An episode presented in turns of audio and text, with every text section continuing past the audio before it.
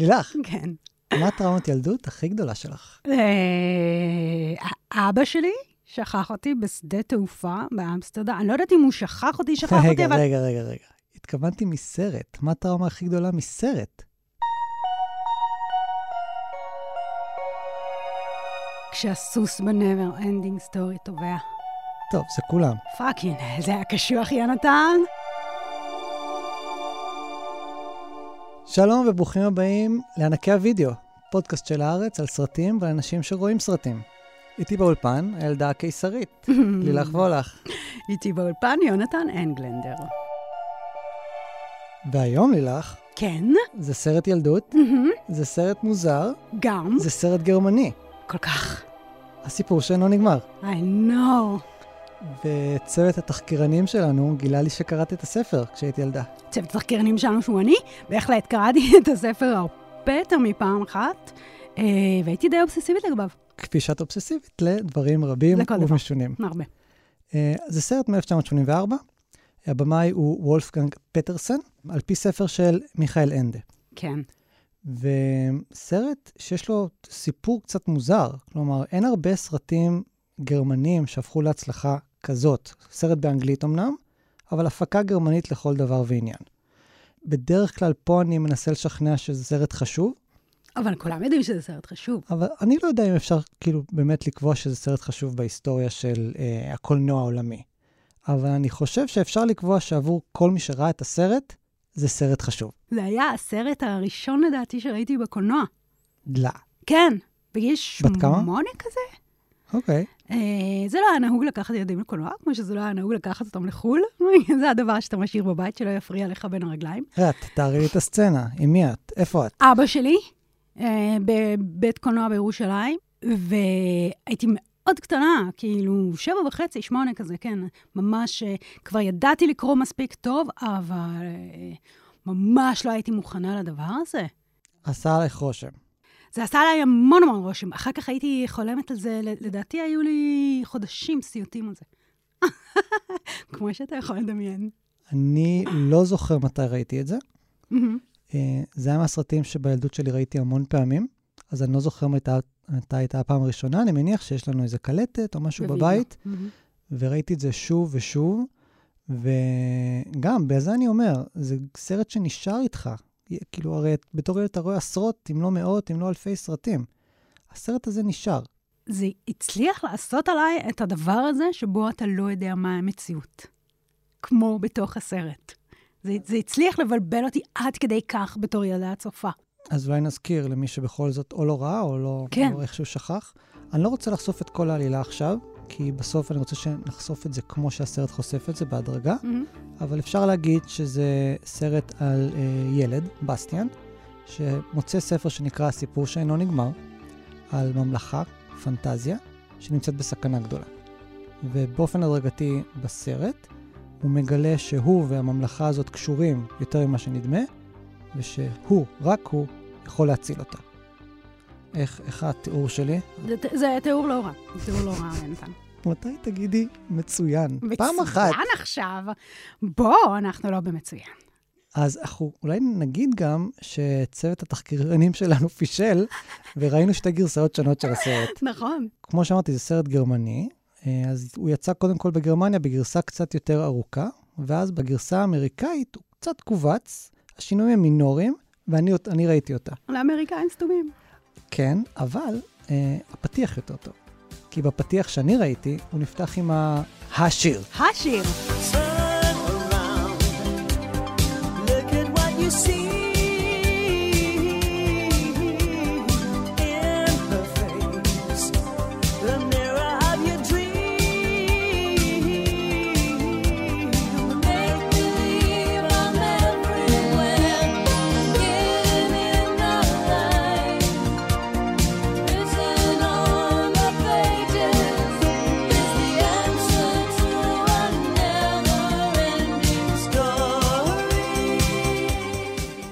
שאולי הוא יותר מוכר אפילו מהסרט.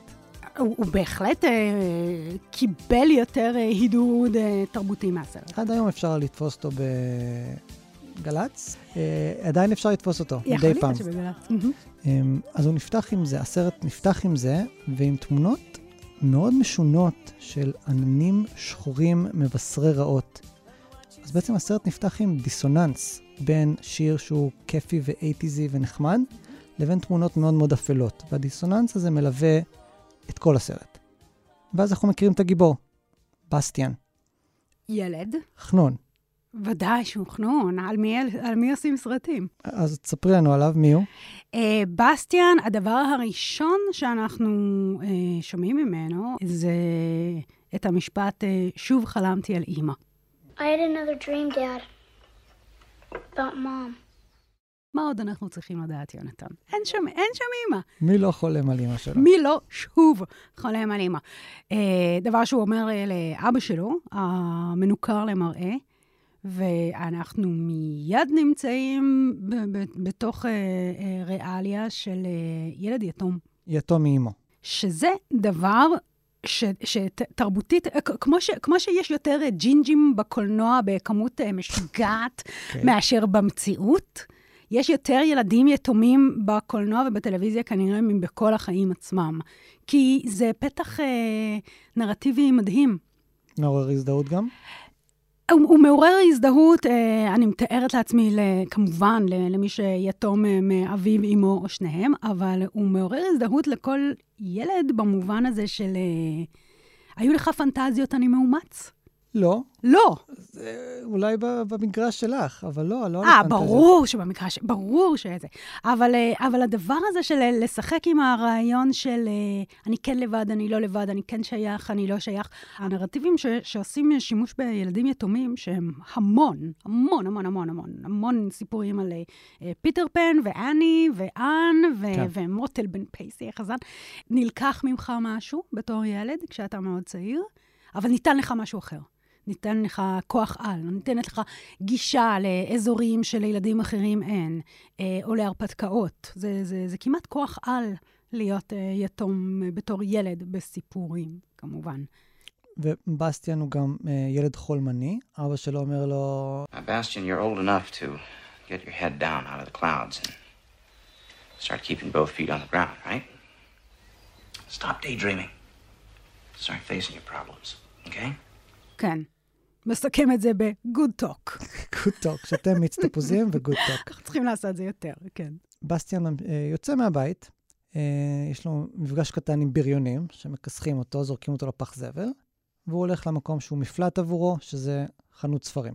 הוא, הוא נמלט פנימה, אה, אבל כן, אנחנו רואים, בגרסה הטיפשית שלך, רואים בהתחלה שהחדר שלו הוא מין מלא ספרים? לא. לא. הסרט שלי מתחיל עם האבא שלו, שנרא, שנראה בדיוק כמו אבא שלי, עם שפם. ובכן, אה, אה, בגרסה לילדים אה, גרמנים, בסטיאן מתעורר בחדרו, שם יש הרבה יותר מדי פוסטרים של סוסים, רמזים מדרימים עבים מאוד, והמון המון ספרים. אז מיד אתה יודע שהוא הילד הקורא. הילד הקורא, הוא אולי יהיה משהו בהמשך החיים שלו, אבל עכשיו, בגיל ילדות, הוא אוכל חרא גדול מאוד.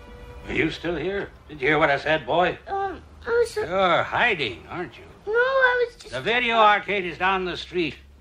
Here we just sell small rectangular objects. They're called books. They require a little effort on your part and make no beep beep beep beep beeps. On your way, please. I know books. I have 186 of them at home.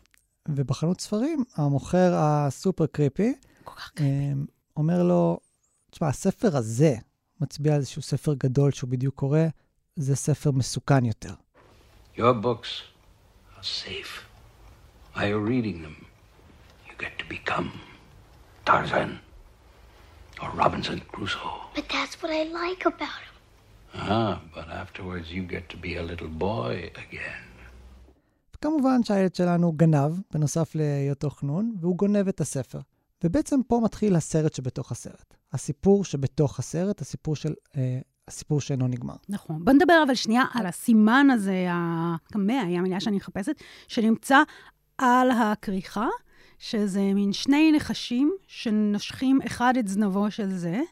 אה, האורובורוס, אה, אבל הם גם עושים בתוך עצמם את הסמל של אינפיניטי, ה-never ending. כן. וזה הרי ממשיך איתנו כתמה לאורך כל הסרט, הקשר בין, ה- בין המציאויות. נכון, וגם הבחירה בנחש היא מעניינת, וזה משהו, אני אני רוצה להגיד את זה לכל אורך הפרק הזה.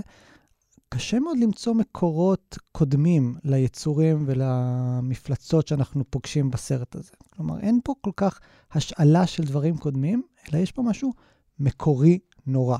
עשיתי חיפוש על השמות, עשיתי חיפוש על יצורים, נורא קשה למצוא דוגמאות קודמות לשימוש. זה לא נגיד דומה לדברים אה, נורדים, כאילו... אני לא מצאתי כמעט כלום. Mhm. זה לא הארי פוטר שאתה יכול להגיד, טוב, את זה היא גנבה מפה, את זה נכון. היא השילה מפה, זה מצאתי פה. מאוד מאוד קשה. טוב, גרמנים אוהבים, אה, אוהבים ויכולים להקריפ את עצמם בעצמם. ואז ההיכרות הראשונה שלנו עם העולם של פנטזיה.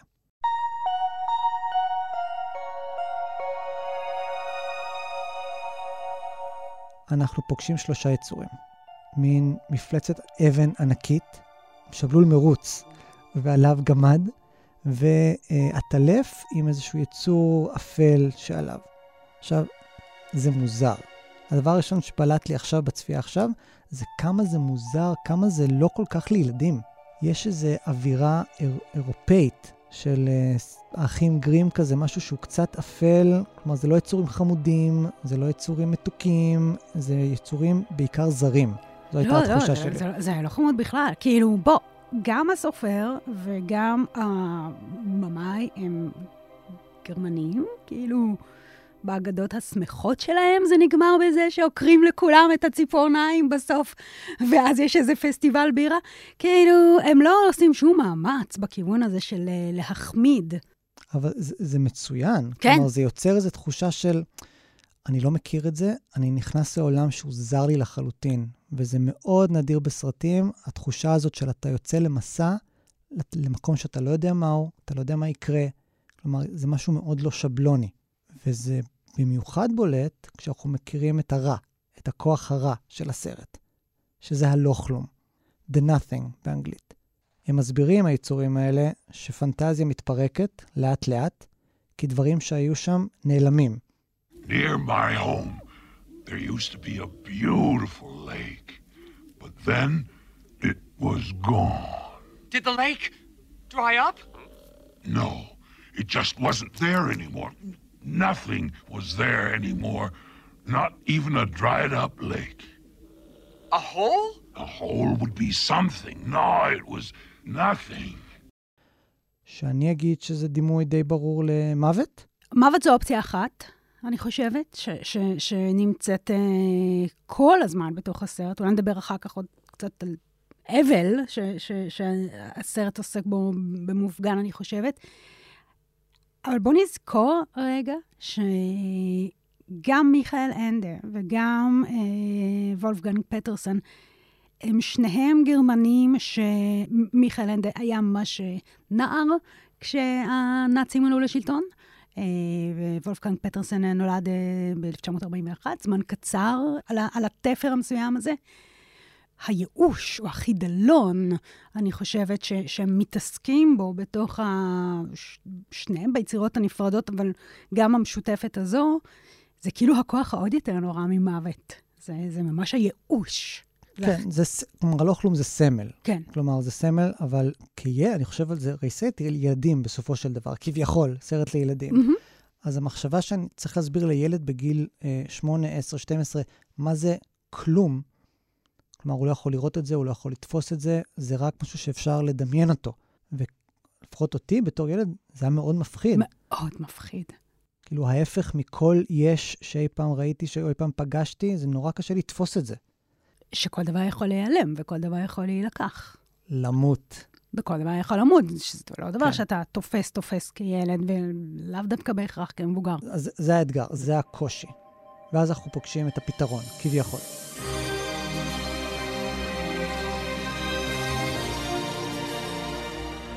השלושה היצורים האלה הולכים למגדל השן, ככה זה נקרא, זה הבית של הקיסרית, ומבשרים לנו שהקיסרית חולה. והבן אדם היחיד שיכול להציל אותה הוא אה, גיבור בשם אטריו. הולד איט! מה? הם מגיעים כולם למגדל השן שהקיסרית גר בו, שנראית, יונתן, כמו וגינה עצומה משנהב. לילך, למה כל פרק את חייבת לדחוף את האג'נדה הפמיניסטית שלך? זה לא קשור לפמיניזם בכלל, להפך. עכשיו, אני ידעתי שאתה תתנגד, ולכן אני עשיתי צילום מסך. אהלן. זה אכן וגינלי. תודה אני רבה. אספר למאזינים שלנו. זה וגינה עצומה משנהב. אוקיי. בפרשנות? יש לי פרשנות. אוקיי. אבל הנקודה היא כזאת, אימא של בסטיאן מתה, נכון? כן. אין אימא. בכלל יש נורא מעט נוכחות נשית בתוך כל הדבר הזה. בסטיאן לא יכול להציל את אימא שלו, אבל אפשר להציל את הקיסרית. וכמובן את הווגינה העצומה שלה. אבל אפשר להציל את הקיסרית. והכוח המסוים הזה, הנשי, היוצר קול, או נגיד, זה הדבר שיש לשומר. זה קצת, זה, זה, זה קצת סרט על פרח לב הזהב. זה סרט על התמודדות עם אבל.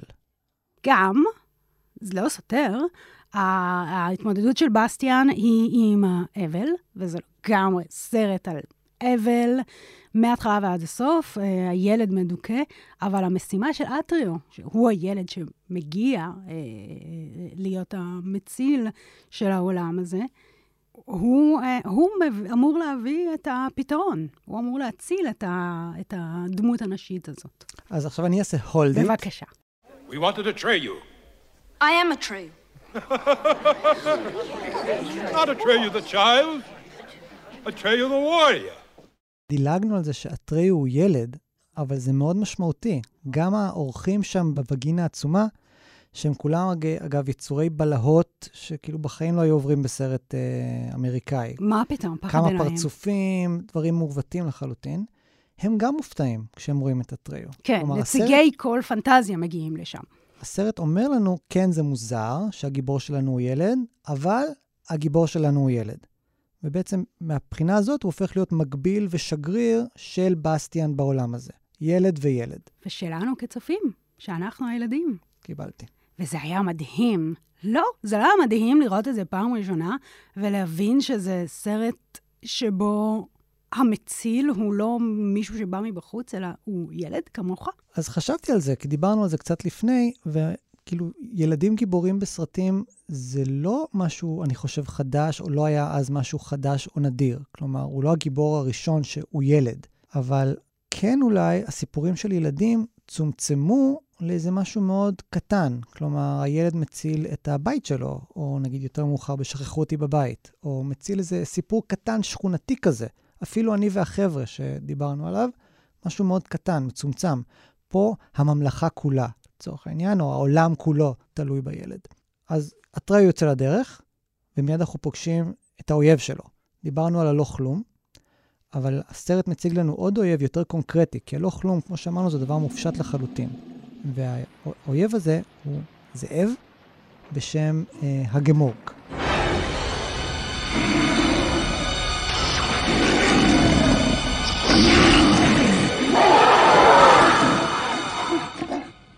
אנחנו רואים אותו לרגע, זאב מבעית, עיניים ירוקות. אנחנו צריכים לדבר קצת על האפקטים של הסרט הזה. בוא נדבר. עכשיו? כן. אוקיי, אז אני שוב אשלוף את הבומר שבי ואגיד שהבובות המכניות נראות טוב יותר מכל אה, אפקט תלת מימד שאפשר לעשות היום. כלומר, הגמורק מפחיד כי הוא נראה כמו דבר אמיתי שאפשר לפגוש אה, בג'ונגל. קודם כל, הגמורק הוא באמת דבר שמפחיד בטירוף, וכל הדמויות שם עוברות ממש באופן חי מאוד. כן. אה, אני, אולי לא ציינו, אני אציין שזה הסרט, בזמנו, זה היה הסרט הלא אמריקאי, לא סובייטי, הכי יקר שאי פעם נוצר. כן, 27 מיליון דולר. כלומר, זה סרט, אה, הפקה עצומה בשביל הקולנוע הגרמני. הקולנוע הגרמני פעם היה אימפריה, אבל אז נאצים. well, זה קרס לחלוטין, ו, וגם מאז אין, אין הפקות כאלה, זה לא, זה לא קיים. יש היום הפקות כאלה בטורקיה, בסין, במדינות כאילו עצומות. זה מאוד מאוד נדיר, וזה נראה מעולה. אז אנחנו, בחלק הזה אנחנו יוצאים עם אטריו לדרך, ומהר מאוד אנחנו מגיעים לביצת, איך זה נקרא? ביצות העצב הקטלניות. ושם הסצנה.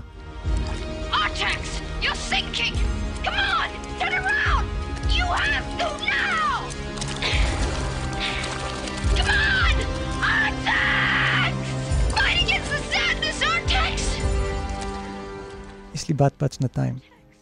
אז אני מדמיין את האבא שהולך עם הבת שלו, בת השמונה, לראות סרט חמוד על אה, הרפתקה נחמדה בעולם פנטזיה, ואז בעצם עושה לה טראומה לכל החיים. כל החיים. עם סוס ששוקע בביצה, ואטרי מנסה להציל אותו, בוכה, זועק, והסוס פשוט אה, טובע. בלו בלו. הסוס הוא החבר היחיד של אטריו בעולם.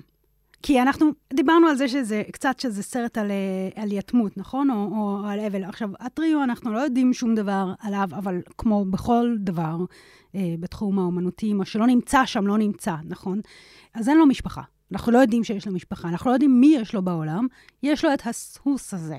את הסוס האחד הזה, שעליו הוא רוכב, והוא חברו הטוב, אה, במין איזה פנטזיה אינדיאנית, אני מתארת לעצמי, על אינדיאנים, והנשמה היחידה שמלווה אותו בכל המסע הזה, שאיתו הוא לא יכול לקחת אף אחד, הוא טובע בתוך ביצות עצב אינסופיות. עכשיו, השם הזה מהותי. כלומר, הפרשנות שלי, כן. כיוון ששאלת, הסוס נופל לדיכאון. אנחנו לא יודעים ממה מתה אימא של uh, בסטיאן. לא. זה לא נאמר. אבל אם יש רמז, אני טוען שהוא פה. כלומר, הסוס בעצם טובע בדיכאון. כמו ו- האימא? כמו האימא. ואת, ואת, הוא לא מצליח להציל אותו. ואנחנו רואים בסצנה הקטנה הזאת גם את אה, כמה שלבים של אבל. ארצי הוא בוכה, הוא מנסה להציל אותו, והוא גם כועס עליו באיזשהו רגע. הוא מבקש ממנו להיאבק. הוא אומר לו, כאילו, הסוס מטומטם, תיאבק. ושום דבר לא עוזר. זה בעצם, אני חושב, איזשהו ייצוג של התהליך שעבר אימא של אה, בסטיאן. אה, זו בהחלט האופציה, לא חשבתי עליה בכלל, היא מקריפה מאוד. ככה או ככה, בגלל שאנחנו יודעים שהמסע כולו הוא... זה הרי לא רק ביצות העצב הקטלניות. יש בהמשך, אה, הם צריכים לעבור, שנייה, אני אגיד לך בדיוק, מדבר התקוות המנופצות, קטנה, מה, מה, מה עוד יש שם? יש שם כל מיני מקומות איומים שהם ייצוגים של שלבי אבל. זאת אומרת, אנחנו אפילו לא צריכים לשבת על הסיפור הזה של חמשת שלבי האבל. אנחנו יכולים פשוט להתייחס ל- ל- לכל המסע הזה כאל פשוט התמודדות עם צער נורא גדול, עם, עם אובדן נורא גדול, עם עצב נורא גדול, ועם איך בכלל אפשר לצאת מזה, שהסרט בסופו של דבר כן מציע אופציה של איך לצאת הלאה, או איך להמשיך מאבל. אבל אה, הילד, אה, כמו שאנחנו פוגשים, הילד שהולך ומתחבא אה, בבית ספר שלו, ו- ובעצם אין לו לחזור הביתה.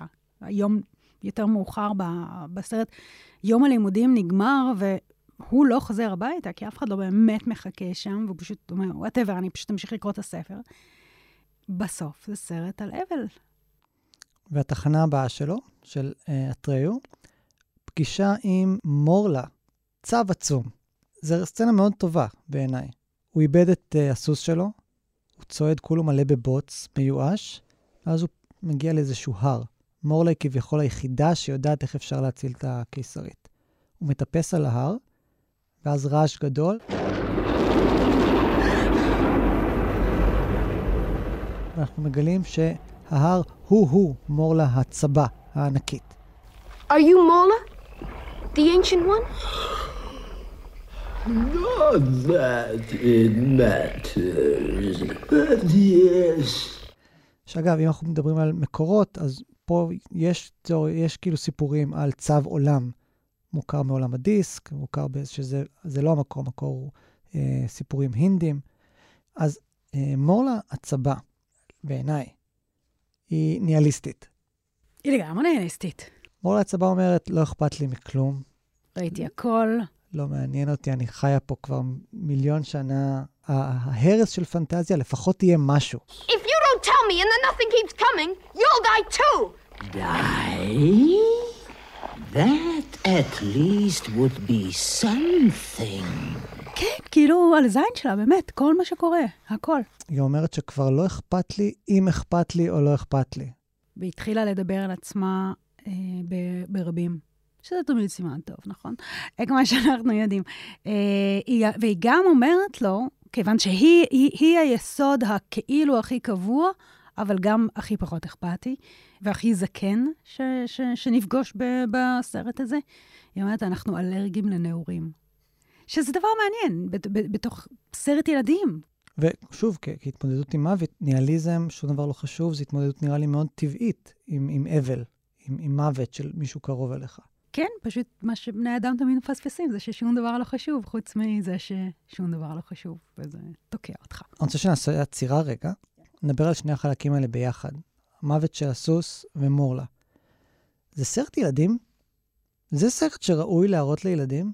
שוב, מדובר בגרמנים, הדברים שהם יראו לילדים, כאילו, מי יודע איפה הם יעצרו. אני לא חושבת שזה סרט שהיה יוצא במין אופן הסופר קשוח הזה היום, אה, אבל אלו היו האייטיז באמת. אז אולי זה עבר מעל הראש של הילדים? כלומר, הילדים עדיין יכולים לקבל פה, הם לא מבינים מה זה אומר ניאליזם, הם לא מבינים מה זה אה, לא אכפת לי שלא אכפת לי. יכול להיות שזה עבר מעליהם, והם פשוט ראו הרפתקה, סוס, אה, צבה גדולה, כיף. אם זה היה ככה, אולי הייתי יוצאת אה, פחות שרוטה מהסיפור הזה, אני מתארת לעצמי. אה, לא, אני חושבת שזה באמת סרט שמתייחס אה, לילדים קצת במין אופן כזה שאתה נופל וחוטף מכה ואומרים לך, walk it off, walk it off, פשוט כאילו, תמשיך ללכת, זה יסתדר מעצמו. כאל משהו שילדים מסוגלים להתמודד עם זה. ילדים מסוגלים להתמודד עם דיכאון, ילדים מסוגלים... מה זה ילדים מסוגלים להתמודד עם, עם, עם דיכאון ועם מוות? ילדים חווים, נדרשים לעשות את זה. נדרשים. אה, אז אה, אם כבר, לפחות בואו לא נמכור להם בולשיט. אז אולי זה להתייחס לילדים בכבוד.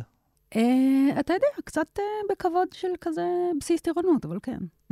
אולי הגרסה האמריקאית של הדבר הזה, של סרטים שהם כאילו הכל צמר גפן, ואין מוות, ואין קושי, וגם אם יש קושי, הוא קושי שנפתר תוך רגע, אולי זה, הד... זה הדבר הבעייתי יותר. זה מאוד לא ממותק, אה, ומצד שני, אתה חייב לשאול את עצמך, היום האם היית מראה את זה לילד בן השמונה שהיית? זו שאלה מעולה ומדויקת, כי אם היית שואלת אותי לפני שהייתה לי בת, הייתי אומר, בטח, כן, אני ראית את כל הסרטים הכי טובים, לא מעניין אותי שום דבר. עכשיו הבת שלי מפחדת מאריה שאהב תות, כי זה אריה. ואני לא מקריא לה את זה, כי אני לא רוצה שהיא תפחד, אני לא רוצה שהיא תבכה. נכון, בשביל מה? אז בשביל מה? בדיוק. אז אולי הם אומרים, יש, יש סיבה, יש בשביל מה. אז אני עוד פעם אה, אחזיר אותנו לדבר הזה שהיוצרים הנפרדים, אני אגיד כי מיכאל אנדה שכתב את הספר, שנא את הסרט. נכון, אבל בואו נתייחס לסרט כסרט. תראה, זה סרט מאוד יוצא דופן בשביל אה, היוצר, בשביל וול- וולפגנג אה, אה, פיטרסן. פטרס- פטרסן, שעסק גם לפני וגם אחרי בסרטים אה, צבאיים, אלימים, קרביים, על, על כזה... הסרטים הכי כזה מאצ'ו מן. Air Force One, טרויה, פוסיידון, אבל בעצם הוא כל הזמן התעסק ב, ב, ב, ב, באפשרות אה, שהעולם כולו יחרב, או כמעט יחרב. העולם, העולם אה, כמו שאתה מכיר אותו, אה, עשוי להיגמר בכל רגע. יש שם טראומה, בוא, כאילו, מדובר בטראומה. לא, אני אמרת את זה באופן אמפתי לגמרי. יש כאן טראומה, אה, ו- ו- וגרמניה הייתה מדינה בטראומה. גם אם אנחנו רוצים להפוך את זה about uh, ourself uh, בלבד, השואה הייתה אירוע גרמני עבור הגרמנים לא פחות. והוא, והוא מתעסק בדברים הגדולים האלו של כל, הכל יכול להתהפך, הכל יכול להילקח. ואז מה אתה עושה? ואז מה יש לך? ואז איך אתה נלחם על האנושיות בתוך, uh, בתוך uh, מקום שבו רוע גדול קורה. זו זווית מעניינת. ורלוונטית לחיינו. ככה מפרגנים. לימדי. רשמתי. אטריו ממשיך במסע שלו. יש רגע חשוב שאסור שנדלג עליו. בזמן השיחה שלו עם מורלה, אנחנו פתאום שומעים צעקה. נכון.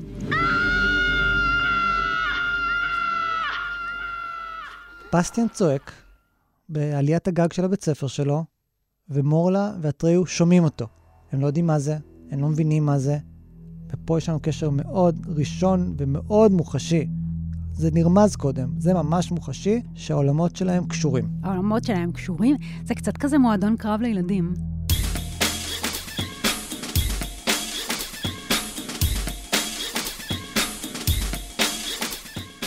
הטריו הוא, הוא קצת האיד של בסטיאן, נכון? כל מה שבסטיאן לא יכול לעשות בחיים שלו, כמו אה, להגן על עצמו, או להילחם בבריונים, או להגיד לאבא שלו את האמת, בכלל להיות מחובר ל, ל, ל, למין אה, תשוקות ורצונות שלו. עושה אה, הטריו בשמו. ו- ואנחנו מקבלים איזה רגע של אה, הממברנה הפתוחה הזאת בין העולמות, בין אה, פנטזיה לבין המציאות. איך בהחלט. אז נמשיך. אטריו ממשיך במסע שלו, כמעט טובע בעצמו, בביצות הייאוש הנורא, או איך שזה לא היה, העצב הקטלניות. ואז ברגע האחרון מציל אותו פלקור. דרקון מזל. I like children. For breakfast? Never. I'm a luck dragon. My name is Falcor. וואו, איזה רגע זה, איזה רגע זה, אתה זוכר אותו? סליחה, אני ממש כאילו, אני ממש, אני זוכרת את, קודם כל הייתי בחרדה עצומה שם בקולנוע בתוך הדבר הזה. זה לא היה רגע מפוצץ ראש? אני תמיד חשבתי שפלקור, דרקון עצום, לבן, עם מעין קשקשים אה, בצבע פנינה כזה על גבו, קצת מפחיד. קראתי מבקר שכתב שהוא נראה כמו שטיח אמבטיה. אוי ואבוי, מי זה האיש הנורא הזה?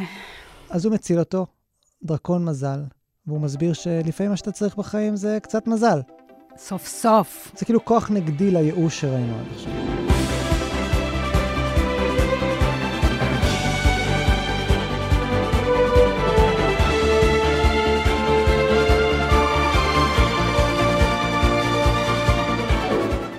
פלקור גם הביא את אטריו כמעט את כל המסע שהוא צריך לעשות. לא אמרנו, אבל אה, מורלה סיפרה לאטריו שאם הוא רוצה את התשובה, היא לא יודעת מה התשובה, היא לא יודעת איך להציל את הקיסרית. אם הוא רוצה להציל אותה, הוא צריך ללכת לאורקל הדרומי ולשאול אותו. כן, שזה עשרת אלפים מייל. כן, אז פלקור עושה, עושה איתו ג'סטה, הוא לוקח אותו כמעט כל הדרך. את הצעדים האחרונים הוא צריך לעשות בעצמו.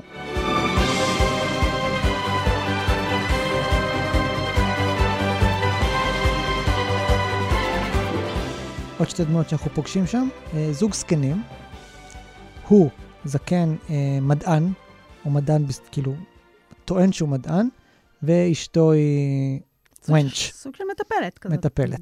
Well, little man, still in pain? A little, but it's all right. I like that.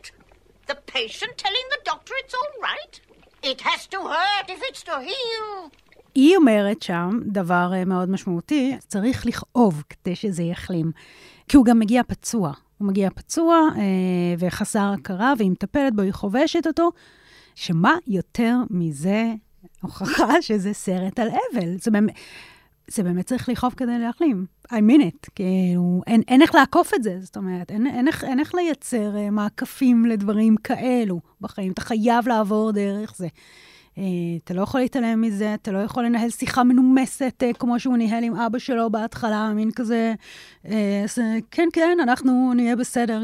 לא, זה, זה, אתה חייב לתת לזה, כמעט לרסק אותך. כן. זה מין קטלוג של התמודדויות. יש לנו ייאוש, ניאליזם, מזל, ועכשיו גישה אחרת, מדעית מהצד של הזקן, וממש עניין של גישת סבתא כזה, מהצד של הזקנה. ואז בעצם השלב האחרון במסע שלו זה לפגוש את העורק הדרומי. בדרך, שני מבחנים. הראשון, הספינקס. הוא צריך לעבור את הספינקס, אבל רק אם הוא באמת יאמין בעצמו, הוא יוכל לעבור. מי שלא אה, מאמין בעצמו, זה לייזר כזה, והוא מת. זה היה חלק שהפחיד אותי מאוד כשהייתי ילד. הספינקס שפותח את עיניו לאט-לאט, אם אתה לא מאמין בעצמך, הוא רואה את האמת שבך והורג אותך. זה, זה, זה היה מפחיד מאוד. גם התחושה שמבוגרים, בכלל, החוץ, יודע עליך דברים שאתה לא יודע על עצמך. ושאי אפשר לזייף את זה. אי אפשר לזייף את זה, אי אפשר לשקר את זה, אי אפשר להעמיד פנים. כן. וזה בדיוק הבעיה של בסטיאן. כלומר, האם הוא מאמין בעצמו, האם הוא יודע לעמוד מול אבא שלו, כל הדברים האלה מתנקזים לרגע הזה. אם זה לא הבעיה של כולנו תמיד. המבחן השני, מבחן המראה, שזה וריאציה על אותו דבר. הוא צריך לראות את עצמו כפי שהוא באמת, ואחד הזקן שם אומר שרוב האנשים בורחים באימה. כשהם רואים את ה-true self שלהם. כן, מין אה, דוריאן גריי כזה, לראות את עצמך כפי שאתה באמת. מה היית רואה, לילך? שאלה טובה. אה, איזה גרסה של עצמך היית, הכי הייתה מפחידה אותך? אני מתארת לעצמי שמשהו בתחום ה- ה- כזה סינדרום המתחזה. זה אני די דומה, האמת. הייתי אומר אה, ש... שאני בלוף, שאני בלוף כבן זוג, שאני בלוף כאבא, זה מה שהיה מפחיד אותי. כן. אבל אטריו, כשהוא עומד מול המראה, הוא לא רואה את עצמו, הוא רואה את בסטיאן. ופה זה כבר, זה לא מרומז ולא שום דבר. זה ממש מבינים- הדבר עצמו. זה, זה הדבר עצמו, בסטיאן הוא אטריו, אטריו הוא בסטיאן. אין לנו הסבר מילולי למה ש... למ, לסיבה, אבל זה, זה מובן מאליו. זה מובן מאליו, אה, וגם בסטיאן חווה את זה. הרי אם הטריור מסתכל על הראי אה, ורואה את בסטיאן, אז כשבסטיאן מסתכל בראי, הוא רואה את הטריור, שזה גם דבר. זאת אומרת, יש בו יותר כוחות ממה שהוא מדמיין. יש מעניין. בטריו יותר אה, פגיעות אולי, או הטריו הוא מין ילד כזה שמתנהל כאילו, לא יודעת מה, אין, אין גרביטציה בעולם, או שום דבר לא יכול לפגוע בו. אז הוא מגיע לעורק הדרומי. העורק הדרומי אומר דבר פשוט, לכאורה. אם אתה רוצה להציל את הקיסרית, ילד אנושי צריך לתת לה שם חדש. עכשיו, מכל הדברים שיש בסרט, בעיניי זה הכי מעניין, הכי מסקרן, הכי סימן שאלה. למה זה? למה זה? הוא יכול לעשות הרבה דברים, היה אפשר לפתור את העניין הזה בהרבה דברים. למה שם חדש זה הדבר שבסטיאן נדרש לעשות? תראה, הסרט מסתיים בערך איפה שהספר הוא באמצע שלו. זאת אומרת, זה בכלל לא מגיע לאותה רזולוציה. שזה אחד הדברים שמאוד הכעיסו את אה, מיכאל אנדה, אה, והוא טבע את, ה, את ההפקה של הסרט, כי הספר באמת מדבר על העניין הזה של naming, כאילו קריאה בשם, שיום של משהו כ, כמתן חיים. הכוח של מילה. זה מתן חיים, יש פה שני דברים. כלומר, אלוהים הוא זה שנותן שמות לדברים. ובני אדם הוא בורא נותנים אותם, שמות. ואימהות Mhm. ואבות נותנים שמות לילדים שלהם. אז בסטיאן נדרש בעצם גם לתפקיד היוצר של פנטזיה, היוצר החדש, וגם הוא נדרש להיות אימא של עצמו, או אימא של מישהו. מעניין. אה, הוא נדרש לתת שם. הוא גם אומר, לאימא שלי היה שם נהדר, האם לאימא שלו היה שם נהדר, יונתן? זה שקר, לא, שקר מוחלט. נהדר מאוד. מיד שקר. נגלה אותו. נכון.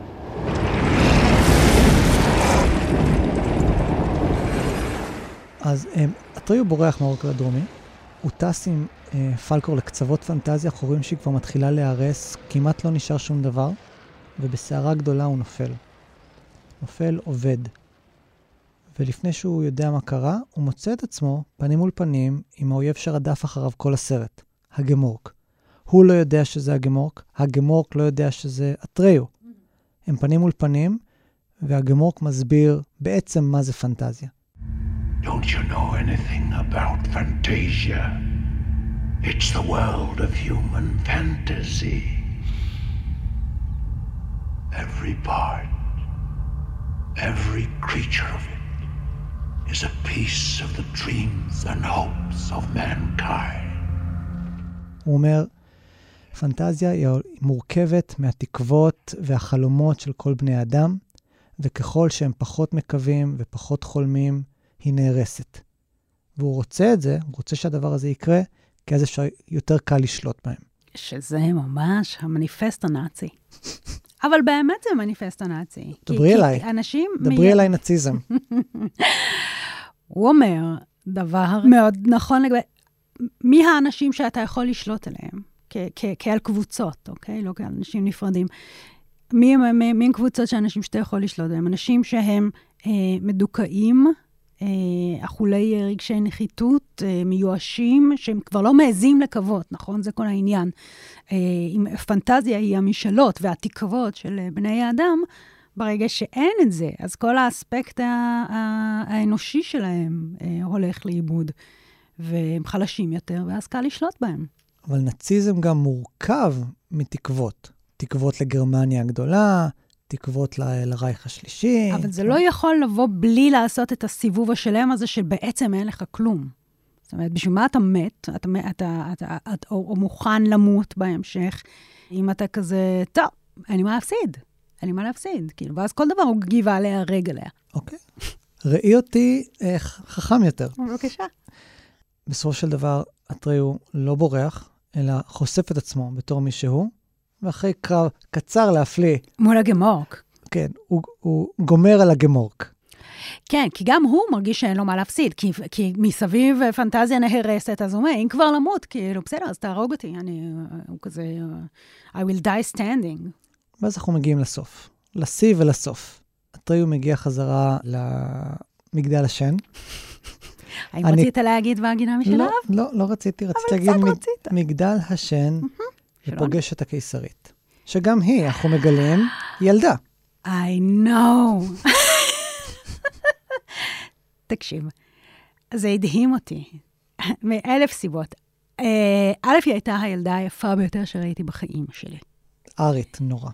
אה, עכשיו, אתה אומר ארית, אבל, יונתן, אבל אימא שלה אה, הייתה אה, ישראלית, וזה דבר שאני יודעת, כיוון שבעיתון כולנו, אשר הגיע לביתי בגיל שמונה, היא הייתה על השער, ותמי סטרונבך התראיינה לעיתון כולנו, אבל היא באמת הייתה שחקנית מדהימה.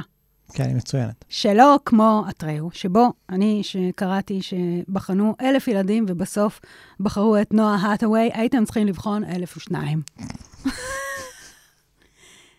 הוא ילד משחק לא טוב. הוא משחק לא טוב. אבל בואי נחזור. בבקשה. לעניין, לשיא של הסרט. נכון, כלומר, נכון, נכון, סליחה. עם כל הכבוד לעיתון כולנו, הוא מגיע לקיסרית, והוא שבור, הוא שבר כלי. נכשלתי, לא הצלחתי להציל אותך, לא הצלחתי להביא תרופה. היא אומרת, No. You haven't. You brought him with you. Who? The Earthling child. The one who can save us all. הצלחת, ניצחת, הבאת את בסטיאן איתך.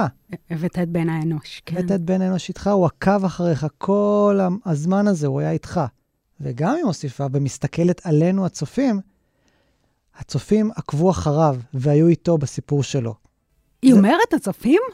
לא, היא לא אומרת הצופים, היא אומרת אנשים עקבו איתו.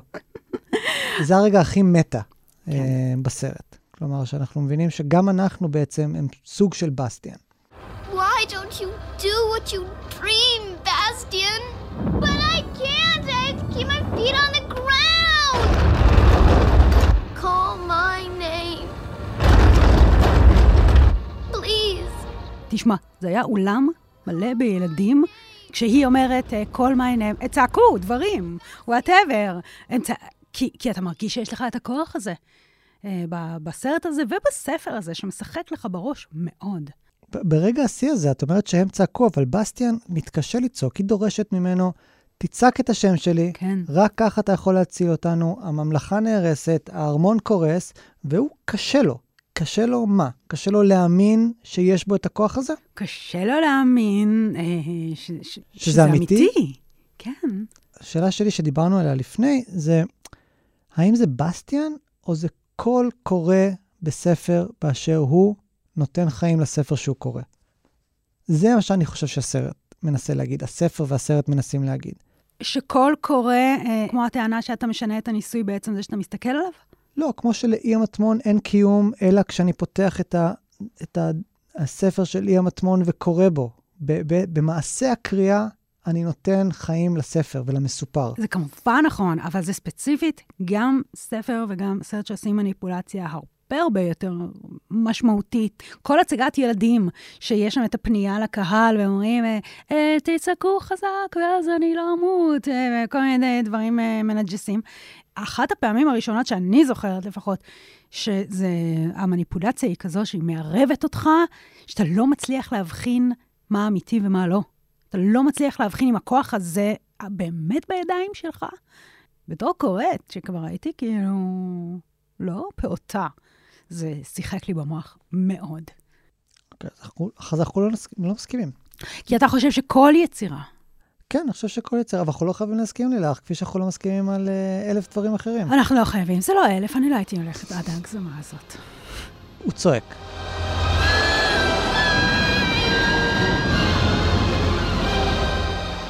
והשם של האימא, אה, for fuck's sake. לילך, מון צ'יילד. כי אימא שלו נולדה מפרדס חנה. לאימא שלי היה שם יפה מאוד. אני אגיד אה, שהשם של אימא שלו לא מוזכר בספר, אוקיי? אה, אז הוא צועק מון צ'יילד, מון צ'יילד, שיש גם אה, שיר של King Crimson. כמובן. אמ, פצ'ולי. זה שם לא טוב לאימא שלך, בסטיאן, whatever. זה מה שהוא צועק, זה השם החדש של הקיסרית, והוא נותן לה פרח לב הזהב, הוא נותן לה את החיים האלו בחזרה.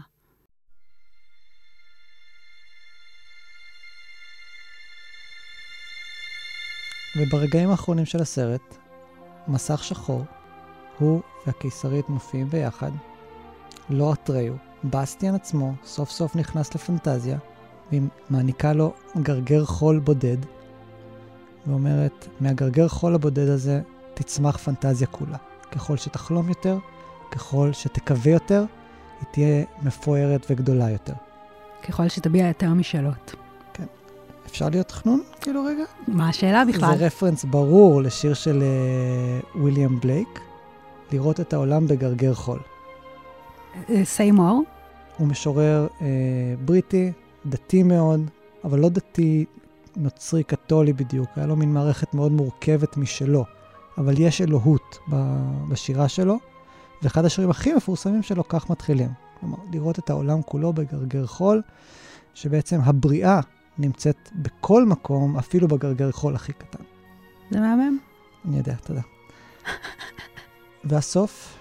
אז היא מעודדת אותו לדבר הלא גרמני וכן אמריקאי, אה, להביע משאלות. ככל שתביע יותר משאלות, אה, כך פנטזיה אה, תגדל. זה אגב לא קורה בספר, כיוון שאנחנו גרמנים במקור, ושם הוא מדבר על הדמיון ועל, ה, ועל השיום באמת, שככל שתקרא לדברים בשם, כך הם ייווצרו. ו- וככל שתוכל לדמיין אותם, זה הרבה פחות מטריאליסטי איכשהו. אה, והוא מבקש את מה שכולנו היינו מבקשים. אני לא הייתי מבקש את זה. איך יכול להיות? ממה אתה עשוי? ממה מה הוא מבקש? הוא מבקש לרכוב על פלקור. כבר אמרתי שפלקור, כאילו, הוא קצת קרינג'. מה היית מבקש? בגיל שמונה. להחיות את הסוס שלו, אולי? בסדר, גם זה קורה, גם זה קורה. זה. בקיצור, אין לך לב והיית ילד מקולקל. המשך.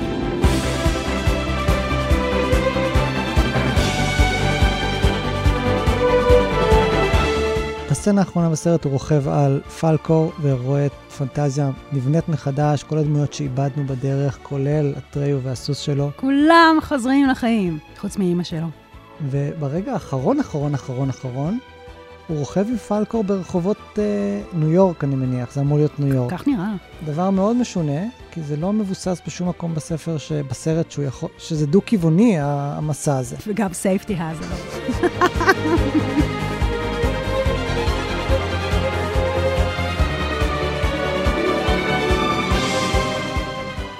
איך הייתה הצפייה השנייה, שלישית, רביעית, חמישית, עשירית? מתי שזה, כמה שזה לא היה הצפייה הזאת?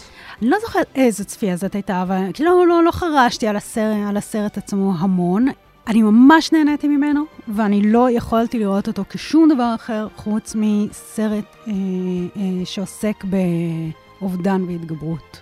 באמת. יכול להיות אה, ש, ש, שזו הנקודה שאני נמצאת בה בחיים, אבל אה, כאילו נדמה לי כרגע שהסרט בכלל לא משאיר לך אופציה אחרת, אלא לראות אותו כסיפור על אה, איך אתה קם ממשבר.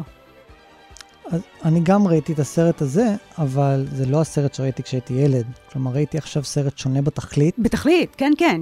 מרחק גדול מאוד. למרות שההטבעה של הסרט הראשון הייתה חזקה, ועדיין חוויתי חלק מהדברים שחוויתי אז, פתאום היה לי ברור שזה סרט אחר לגמרי. כלומר, לגמרי. ילדים לא רואים את הסרט הזה, הם רואים סרט אחר. Mm-hmm. נגיד תודה? כן. לאסף פרידמן, עורך מחלקת הפודקאסטים, לאמיר פקטור, המפיק שלנו, אה, לדן ברומר, העורך הנפלא שלנו. חד משמעית. ובשבוע הבא אנחנו נדבר על ביג לבובסקי, שבו תוכלו לצפות בהוט וב-yes. ואם עדיין לא צפיתם בסיפור שלנו נגמר, אז ניתן לצפות גם בו בסלקום TV. ובניגוד לסיפור שאינו נגמר, כן. הפרק הזה בום. נגמר. נגמר.